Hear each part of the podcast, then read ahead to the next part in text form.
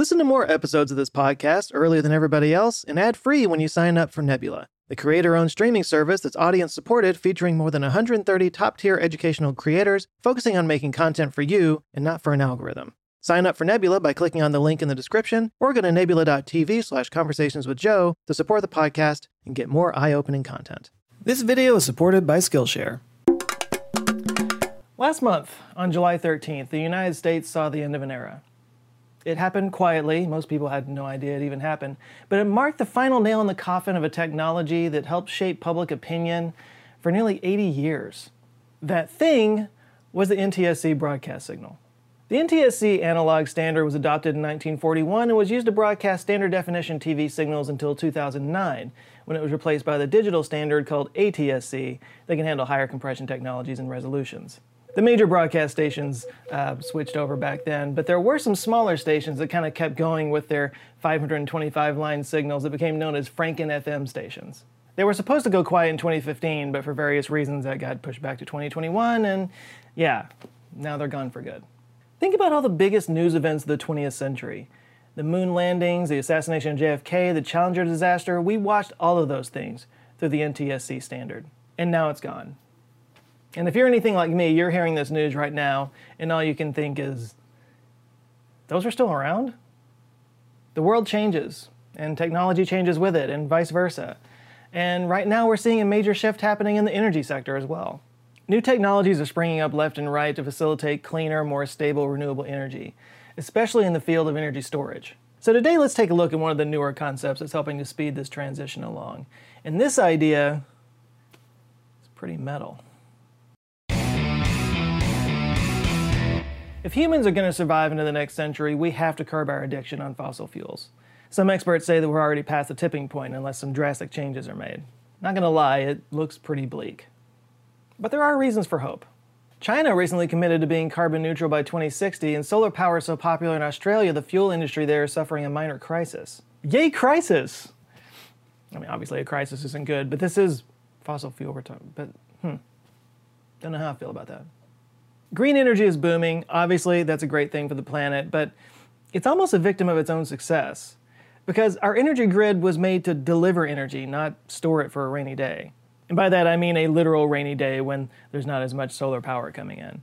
Renewable energy needs some kind of storage solution in order to meet 24 7, 365 demand. Simply put, our grid needs to be able to store energy as well as move it around. Tesla, of course, is leveraging their lithium ion battery production to put into packs that power homes and neighborhoods and communities, and they're doing amazing stuff for sure.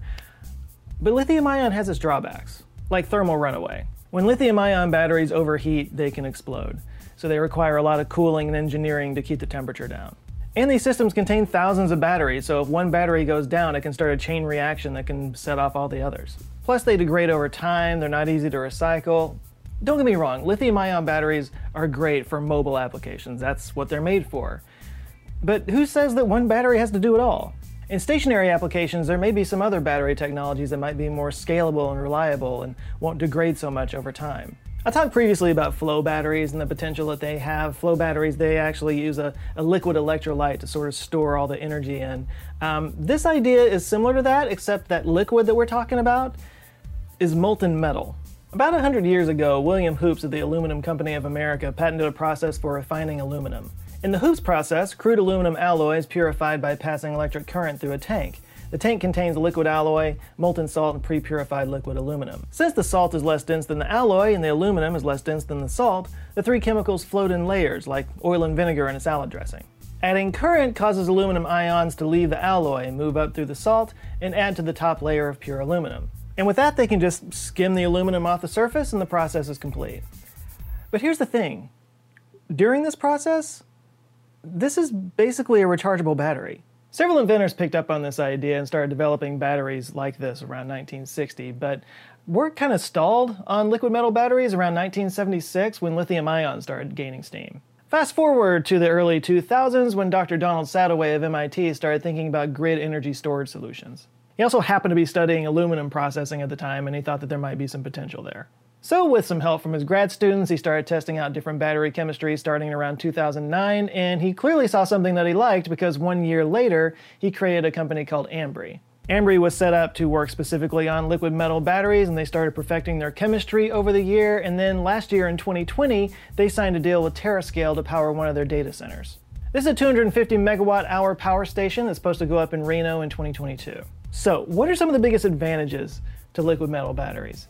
Well, two of the biggest are safety and durability, which might sound weird considering that it's literally as hot as the surface of Venus. But the battery has what they call a fault tolerant design. Um, each one of the cells is basically a steel vault that contains different metal chemistries. When the cell is cold, it's completely inert. It's just, it's just a brick, basically. But once it's heated up to 500 degrees Celsius, that's when the magic happens. Now this takes a little bit of energy to get started, of course, but once it's up to speed, once it's you know heated up, each one of the cells can heat up all the other cells in a thermal enclosure. There are no combustible elements in the cell, nothing to explode or flare out or anything, and if it gets knocked over, it basically just gets turned back into a metal block.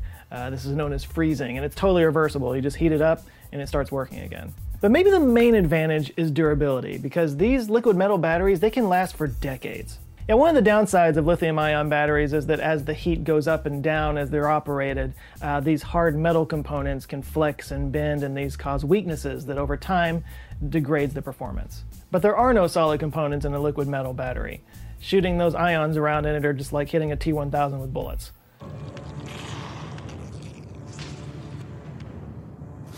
Liquid metal batteries are also immune to the dendrites, the dreaded dendrites that can put down lithium ion cells and cause them to short out. There's just, there's just no place for dendrites to grow in a liquid environment. But a third upside, and this is a pretty big one, is cost. According to a report by Bloomberg New Energy Finance, cost per kilowatt hour could go as low as $17 compared to $51.2 for lithium ion systems. Now, these are not current prices, these are projections based off of the cost of materials and maintenance and economies of scale. I mean, we're dealing with extreme temperatures here, but we're talking about just kind of pouring metals into a kiln as opposed to creating thousands of tiny little batteries and then having to cool them off and arrange them and engineer them and all that kind of stuff. So if the Tesla Megapacks are the gold standard right now, how do these Ambri batteries compare? Ambri advertises a maximum capacity of its standard 10-foot shipping container of liquid metal battery cells, 600 cells total, at 1,000 kilowatt hours. This means that the container can store or supply 1,000 kilowatts of power per hour of operation. 1,000 kilowatt hours is enough to supply 34 average American homes. For comparison, a single Tesla Megapack can supply 102 average American homes. That's three times the homes, but at three times the operating cost. So it's kind of tomato tomato, except there's no chance of it exploding and it lasts way longer. Three Ambri containers have about the same footprint as two Tesla Megapacks, so it's sort of like safety versus real estate. But there is one advantage that the Megapack, that Tesla's Megapack has over the Ambri battery, and that's capability. So capacity versus capability, what's the difference? Well, let's say you were drinking Coke through a straw out of a bottle. The bottle is capacity. The straw is capability. To increase capacity, you can just put the straw in a 2 liter bottle as opposed to a 16 ounce bottle. But to increase capability, you need a bigger straw. Ambri's 10 foot container unit has a capability of 250 kilowatts. That is the max amount that it can push out. Tesla's biggest Megapack has over a 1200 kilowatt capability. Now that's a different Megapack configuration than I was talking about earlier, but that's kind of the point. Megapacks can be configured to work better for capability or capacity. And from what I've been able to read anyway, Ambri's batteries don't really seem to be able to do that. Multiple Ambri containers are connected in parallel, so this is kind of like connecting one Coke bottle to another one using a siphon. So the capacity doubles, it can be expanded on, but the capability is the same. So the choice actually comes down to real estate, safety, and application. If you want to run energy efficient appliances on green energy at night, Ambri is a good solution. But for more intensive applications, like say charging cars, a Megapack would probably be a better option. Again, it is nowhere written that one battery solution should serve all of our needs, you know.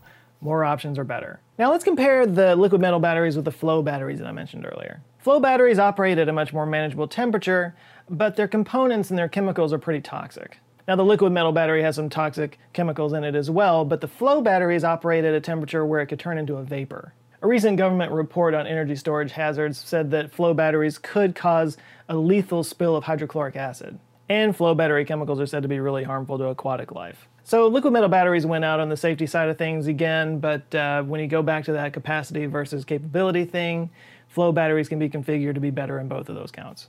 And cost-wise, flow batteries are expected to get down to around $25 per kilowatt hour, which is half of lithium ion, but still more than liquid metal. Now, it is worth mentioning that uh, liquid metal batteries have some interesting applications in extreme environments. Since they generate their own heat, they work well in Arctic conditions as well as desert conditions. Ambri clients have asked about using some of the excess heat to just pipe into homes to heat up the homes, and there's nothing saying that you can't use all this extra heat to, you know, turn water into steam and turn a turbine just like any other power station. And I mentioned it earlier being about as hot as the surface of Venus. Well, it turns out that NASA's been talking to Dr. Sadoway about using liquid metal batteries on a potential Venus mission. And I recently did a video talking about moon mining and what we can get from the regolith. Well, it turns out that there's stuff in the moon regolith that you can use to make liquid metal batteries as well. This is super interesting technology, and it's just one of many different battery technologies that are kind of coming out right now. Each of them have their own use cases. I'm sure I will cover all of them on the channel at some point. Energy storage is just to be such a big thing in the next coming decades. Like, I'm not a financial advisor, this is not financial advice, but absolutely close out all your accounts and put all your money into some kind of energy storage company. As fast as renewable energy is growing, it's the storage solutions for energy that are going to really get us to that day when where the news will quietly drop that the last fossil fuel station has shut down. And we'll all be like, those are still around? So what do you think about the liquid metal battery? Do you think it has a place in our energy grid? Do you think it's just another idea that's going to fizzle out? Think you got a better idea? Do you think you can do better than this? Well, if you do, or you have any kind of big idea, you'll probably at some point need to build a business around it. And if that's something you need to get caught up on, I can recommend the class Art of the Start, Turning Ideas into High Growth Businesses on Skillshare. Presented by Guy Kawasaki and Bill Reichert, who have helped start hundreds of businesses, including Pandora, they offer some of the best tips they've learned over the years and walk you through the process of starting, launching, fundraising, pitching, and marketing your big idea to turn it into a sustainable, growing business. Some of you know I do have a, a side business called Canker Boy, and we've been kind of starting to redo some things on it. It's it's a long story, but uh, no, I watched this class to get some ideas on some things that uh, that we could do there, and I'm going to be using some of it. It was really helpful. This is, of course, just one of hundreds of courses you can take on Skillshare covering design, marketing, social media, photography, music, video production, as well as productivity courses, which I think we could all use help with. Skillshare's online classes are super affordable. To the first thousand people to sign up with my link below will get a one month free trial of Skillshare so you can start exploring your creativity today. So shake things up, try something new. Links down in the description. Big thanks to Skillshare for supporting this video and a huge shout out to the answer files on Patreon that are supporting this channel, uh, forming an awesome community, and just being generally really cool people. There's some new names I got to murder real quick. We've got Hoozle, uh, Fiorile, John Humanist, John Pegg, uh, Benjamin Lambert, Melissa Payan, Tristan, Jeff Knutson, Patrick Eakin, and Ashley Castile. Why do I struggle with those so much? Uh, thank you guys so much. If you would like to join them and get early access to videos, uh, get exclusive live streams, and all kinds of fun stuff, you can go to patreon.com slash answerswithjoe. Please do like and share this video if you liked it, and if this is your first time here, Google thinks you might like this video, so you might want to check that out, or any of the others down here that have my face on them, uh, on the little sidebar, wherever you might be. Um, I invite you to go check those out, and if you do enjoy them, um, I invite you to subscribe. I come back with videos every Monday. All right, that's it for now. You guys go out there, have an eye-opening rest of the week, stay safe, I'll see you next Monday. All right, that's it for now. You guys go out there, have an eye opening rest of the week. Stay safe, and I'll see you next Monday. Love you guys. Take care.